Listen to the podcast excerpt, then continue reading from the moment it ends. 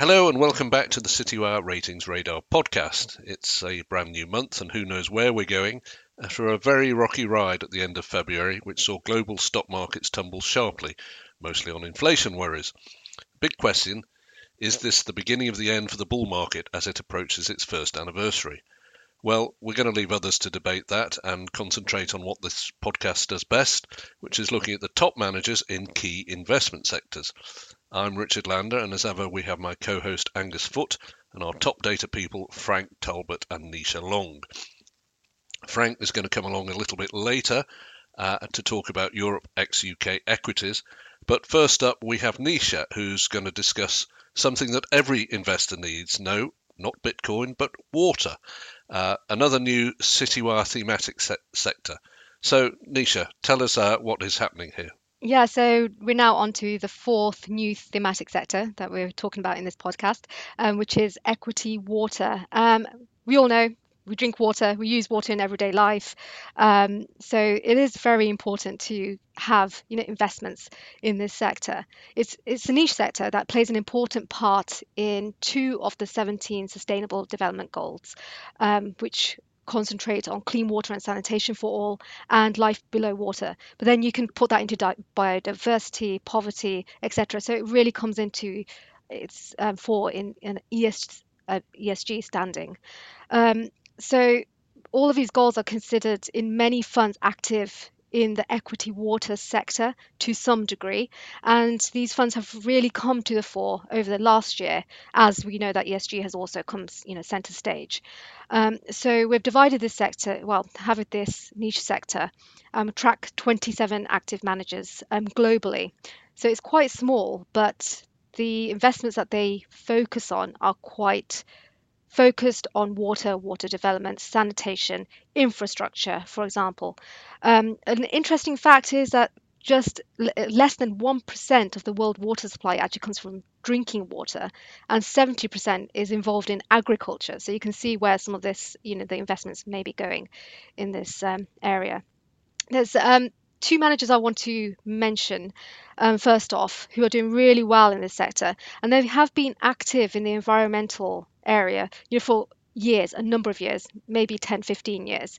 And the first one is A rated um, Bruce Jenkyn-Jones and also Hubert Aarts, who manage the BNP Paribas Aqua Fund. Um, so the fund consists of just four, 54 holdings. It's quite a niche sector, and they hold Pennon Group, America Waterworks, and George Fischer AG. And all these three companies you'll see in many, you know, equity water funds, and also on the passive side as well as the mainstay of these um, portfolios. The fund isn't small; it's 2.23 billion dollars, and it does invest in um, companies with sustainable development, social responsibility, which is very much you know in the forefront, and environmental, as you'd expect with water. Um, so. Bruce Jenkyn-Jones, very experienced manager. He has been, you probably know the fund that he manages Impax Environmental Markets, which is in another sector that we've created, equity ecology, which does have some of you know the investments from this water fund. Um, and now, secondly, another top performer, another A-rated manager is Andreas Fruschki. Again, he manages the Allianz Global Water Fund, but he has as a top holding America Waterworks. So that's you know comes up quite a lot. Um, what's interesting about um, Andreas is actually they've put out quite a few stats which I thought you know they were mind-boggling on the site um, to do with you know how people use water. For example, if you're just having a salad for lunch, that salad probably took 40 liters of water to produce in that just that one salad. And if you enjoy your beef, one kilogram of beef is 15,000 liters of water to produce. And one interesting fact is utilities. I mean, we talk about utilities all the time, you know, it's doing very well, but they lose up to $9.6 billion worth per annum in water leakage. So if the infrastructure is not right, you know, you're losing and wasting a lot of water, which has environmental impact just there as well. So you'll find that these managers are investing in infrastructure projects to reduce this kind of water wastage, engaging with these companies uh, to help that as well, but also, you know, providing, you know, sanitation and water to emerging markets as well as the developing world, etc. And another interesting fact is developing world is losing a lot of water through bad infrastructure because they neglected it for a long time. But the emerging markets, you know, they're developing good sanitation programs, infrastructure, pouring money into this kind of area and actually, you know, having less water wastage as Nisha, can I ask, are these um, water funds generally are they all regarded as ESG friendly? Um, not all of them. So you will have to look at, you know, what they're investing in. I think the social side is covered because they're trying to provide water, clean water, sanitation, you know, improving the infrastructure. But then you're looking at the environmental impact of what is that infrastructure like? You know, how is it impacting villages? Do they put pipes all the way through your, you know, where you're living? So there are you do need to look at, you know, the impact. It doesn't mean just because you're, you know, investing in water, you know, a basic need. Um, that your fund will be investing in companies who are taking these criteria, you know, as they Seriously. are. Exactly. Well, yeah. yeah, I was going to I was going to say the sector you know has everything from you know theoretically improving water supply to to the you know the the most affected parts of the world affected by uh, heat, uh, salination, whatever. But then, you know, there's also uh, privatized utilities in a number of countries, which have, you know, some serious ESG problems in, in recent years in terms of, of uh, first of all, gearing up with massive borrowing and then paying dividends. Uh, some of these are private owners, it's true, so you can't invest in them. But you know, it it it doesn't. It sounds like a sector where you've got to tread very carefully into what you invest in. It would also be really interesting to get a sense of how similar those portfolios are, because in these, quite, we've talked about this before. Remember the Danish wind farm company that cropped up in all the ESG uh, portfolios. Interesting in a in a world where you've got potentially quite a small universe of stocks to see how similar those portfolios would be. Mm, And the ones I mentioned, actually, they do have the ESG criteria. So Jenkyn-Jones and Fruschki, um, their funds are managed on an ESG factor basis. So um, that's why I chose them on purpose. But um, you will find some of the other managers in the sector, you know, don't um, have in their strategy that you know they have some kind of sustainable focus in the strategy. So it is one to look out for. And I just want to quickly mention that there are other ways of um, accessing you know water strategies through ETFs but even there you will need to look at the holdings. It's not you know simple plain cut. You might have a small number of holdings to look at in the water sector. But um, just to give you an example of two so the L&G clean water UCITS ETF has returned 31.5% over the past year to yesterday. And if you look at the iShares global water UCITS ETF it's 18% so there's you know almost double return in you know the first one I mentioned. So again, you really need to look at the holdings. What does it hold? It differs a lot. And if you want ESG criteria or not, you really, you know, need to do do your homework. Do your homework. Yeah, Angus, where does in the, in the sort of pecking order of of thematics, where does this sit with uh, with your selectors? Is it you know higher up than eco, lower? Yeah, it's a really it's a really interesting area, and I think this whole area of thematic investing is is a very interesting and, and relevant one for the, the fund selector audience certainly because people have been talking about themes and the, everyone's looking at these major global themes to invest in, and we're seeing thematic funds. But then, of course, you also have mainstream funds which play themes too. So there's a portfolio construction issue here. And one of the things that I've found interesting over the years, Pictet have had a great deal of success with their theme funds and taken a lot of money into their um, various thematic strategies. And one of the reasons that they were so successful was that they really researched the views and the needs of potential clients, the fund selectors, before they launched those strategies. They were asking those kind of questions. How would a fund like this fit into your asset allocation? Which part of your portfolio would that money come from if you were to invest in it? And I think that stood them in very good stead when they then went back out to clients with real life strategies. But I think that's a key question, really, for anyone doing fund selection or asset allocation. Right. Are there, uh, Nisha, are there, uh, you know, we talked a few, a few weeks ago about eco, the eco sector, the ecology sector and the you know there was the example of plug power which had gone up you know to a ridiculous PE multiple uh, has now fallen back quite a lot during this the sell-off in February. Uh, are there companies like that in there, or the uh, you know that are sort of pioneering new technologies, or is it is it more established players, utilities, and and, and infrastructure players? Yeah, so from what I've seen, it's more the established players. It is the utility companies. As I mentioned, uh, America Waterworks, it seems to be one of the staples in the portfolios. Um, it's been around a long time. George Fischer as well has been around a long time.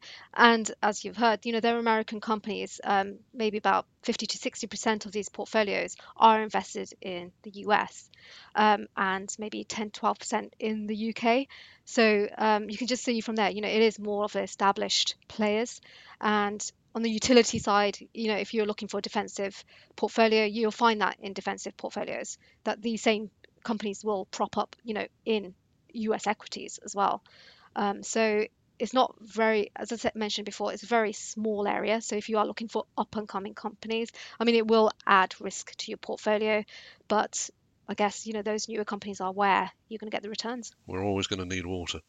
Uh, Frank, uh, let's bring you in here and talk about Europe ex UK and.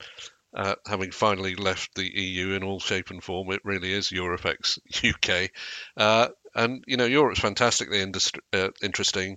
Sort of, you know, whatever you think of the EU as as, as a great collective uh, entity or a bureaucratic nightmare you've got Europe with some amazing companies that perhaps have a lower profile than uh, flashier names in the States. So, what's happening in the sector now? Yeah, so you're right. It's definitely got some great companies. Uh, in terms of the sector, historically, Europe UK has always been viewed as uh, somewhere that only UK selectors allocated to. Uh, in order to get away from the home market bias and access European equities um, in a purer form. However, post Brexit, as you mentioned, referendum 2016, attitudes have definitely changed, and flows have have shifted from the continent to this this asset class. So it's good news actually because excluding the UK has been a real boom for returns. UK has lagged for that entire period since 2016 relative to all other major markets. UK equity markets really lost its luster, historically outpaced European markets and was more in step with the US, but now it falls well short of European bourses and looks a little antiquated. Very little tech, companies of note, large portion of energy companies, commodities, financials. I know all those sectors have rallied in recent weeks, but these are economies, uh, rather sectors, that are under a great deal of pressure. And um, the good news is that several large uh, and successful players in the Europe ex UK sector, uh, it's a very, very strong area for active management. There are so many names in this category uh, that are worthy of your consideration. I'll list a couple I'm actually not going to talk about in great detail, but Carmignac European Leaders, run by Mark Denham. It's an aggressive portfolio. It was on fire until the value rally in European equities. That rally's been more pronounced in Europe than other areas of the world. Aberdeen's Ben Ritchie, Threadneedle's David Dudding, GAM's Niall Gallagher, T. Rowe Price's Dean Tenerelli. That's one to back if you if you like the periphery. If things are going well for those countries, you can bet he'll be sitting pretty at the top of the peer group. Uh, for those who want a more strict sustainable overlay, then you should look at Liontrust Sustainable Future Growth, uh, Future European Growth, run by Peter Michaelis. Definitely worth a look. He's been in the sustainable space for a long time. Uh, but the two I'm actually going to look at uh, in more detail are BlackRock's Alistair Hibbert and Allianz's Torsten Winkelmann. So, kicking off with BlackRock, they are very much the big bad wolf of the sector. I guess when you think about it, they're pretty much the big bad wolf of asset management in general. Um, in this category, they've been the biggest player for all of the last 10 years. And it's one of those rare success stories where they've been huge, and Hibbert and his team have continued to deliver despite their size. Uh, the fund I'm going to focus on is the BlackRock European Dynamic. It's a punchy fund, but does remarkably well even when the, the sector is slightly out of favour and having difficulties. And that's evidenced by the fact that it's mid-table over the past three-month value rally from the beginning of November, as opposed to being bottom where some of the other aggressive funds will be. Um, but when things are going well for the the sector, he's pretty much always at the top with that fund. The fund's got a big overweight to industrials, uh, about 10% more than the index, 25% of the fund in that. It's Big holding here is French aviation player Safran. That's recovered strongly in the past three months. That's some of the, the balance. So that's in the aviation industry. Uh, biggest holding though is ASML, the semiconductor manufacturer. It's a six. Oh, everybody loves that. Yeah, everybody. You're about to find out. Yeah, six percent stake in the fund. Uh, semis are, are in huge demand at the moment. Massive supply issues, and that's been good for the price of these stocks. Um, Looks like, though, they've been taking a bit of profits here, keeping the holding from getting out of control. It stayed around 6% of the fund as it's climbed up and up and up. So they haven't let it really take over the fund. It's got LVMH. That's another stock doing surprisingly well, you know, over the course of, of the pandemic, despite the sort of luxury goods market suffering. Uh, that's 5.4% of the fund. Um, moving on to Torsten Winkelmann, uh, he is probably the best known European fund manager there is outside of the UK, that is. So if you are a European equity manager, someone you're very familiar with, he was part of that vanguard of continental Europeans realizing the value of Europe ex UK after Brexit, set up a fund through Allianz, Continental Europe. It's uh, a more aggressive player, so has been hit a little. But the general trend with him is his style is returning to form after possibly a period where it was out of favor. Uh, also has ASML as the largest holding, as you mentioned, but he doubles up on it because you've got to get your tech in Europe where you can, and has Infineon as his second largest position, also semiconductor manufacturer. Elsewhere, a stock doing really well for him is AMBU. It's a Danish healthcare company that specializes in endoscopy. That's so that's minimally invasive surgeries. Um, done really well in the pandemic, a long standing position in the fund. So it's not a new purchase, up 160% in euro terms since the start of 2020. Wow, yeah. I mean, someone said to me about European tech, it's the companies you've never heard of. Everyone's heard of Apple and Google and Facebook and so on in the States. But companies like ASML, and what was the other one you mentioned, Infineon? Infineon, yeah. Yeah, you know, that's the plumbing and uh, you know they do incredibly well. ASML, I think, is it's as a monopoly as you can get without without being broken up by, by the EU. Uh, so it's a great it's a great it's a great stock. Uh, Angus, you you deal a lot in Europe. I mean, uh, do your European selectors still have faith in the in the continent's companies? I think they I mean, it's a default position, isn't it? You know, European equities have always been a core holding for the big European fund selectors, and I think that continues to be the case. But we did a piece of research, uh, well, probably several years ago now, where we looked at the big European equity funds and and we sort of examined the home bias. So, for example, I mean, Frank, you're talking about the Allianz fund there. We found when we when we looked into it that a, a European equity fund run in Germany would have a much higher proportion of German stocks versus one run in France, which would have a higher proportion of French stocks and so on and so forth. So I, I, just wonder whether that's a factor in what you're seeing there. Home bias is definitely a factor, but the nature of the sector, in that it's Europe ex UK and most of the funds are run from the UK, means that that home bias is, is removed. Whereas in pan European equity sectors, home bias is, is definitely real. Uh, Dean Tenerelli is probably the outsider of the names I mentioned there. Really likes um, the periphery, and uh, and there's there's there's a definite bias there. But no, I think this sector you don't get that. You don't get one massively overweight country. No, it shouldn't really, because there's far less of a currency issue there, isn't there? I mean, if you're in the UK, you can see the case for getting your income in, in, in sterling because that's what everyone's bills are. But you know, this is euros for euros, so or generally anyway. So it shouldn't really shouldn't really matter. Brilliant. Yeah, I think it was more an instinctive thing, Richard, where people will always tend to to um, gravitate towards what they know. Yeah. No, you'll never get rid of home bias, and uh, uh, I think wherever you go. I think uh, I think it's probably a function of just how many stocks you've got to choose from in European equities. Four thousand, you're going to lean towards what you know best, which is what you'd want a manager to be doing, really, isn't it? Yeah. Probably stick to the knitting, which is what we do. Yeah. We don't make market predictions; we just do the analysis. Uh, Frank, thank you very much. Nisha and Angus, thank you as well for another great episode. Thank you to Alan for recording it and putting it all together, and it'll sound making it sound as beautiful as it does. And we'll be back again in a fortnight, uh, and we'll see you then. Bye bye.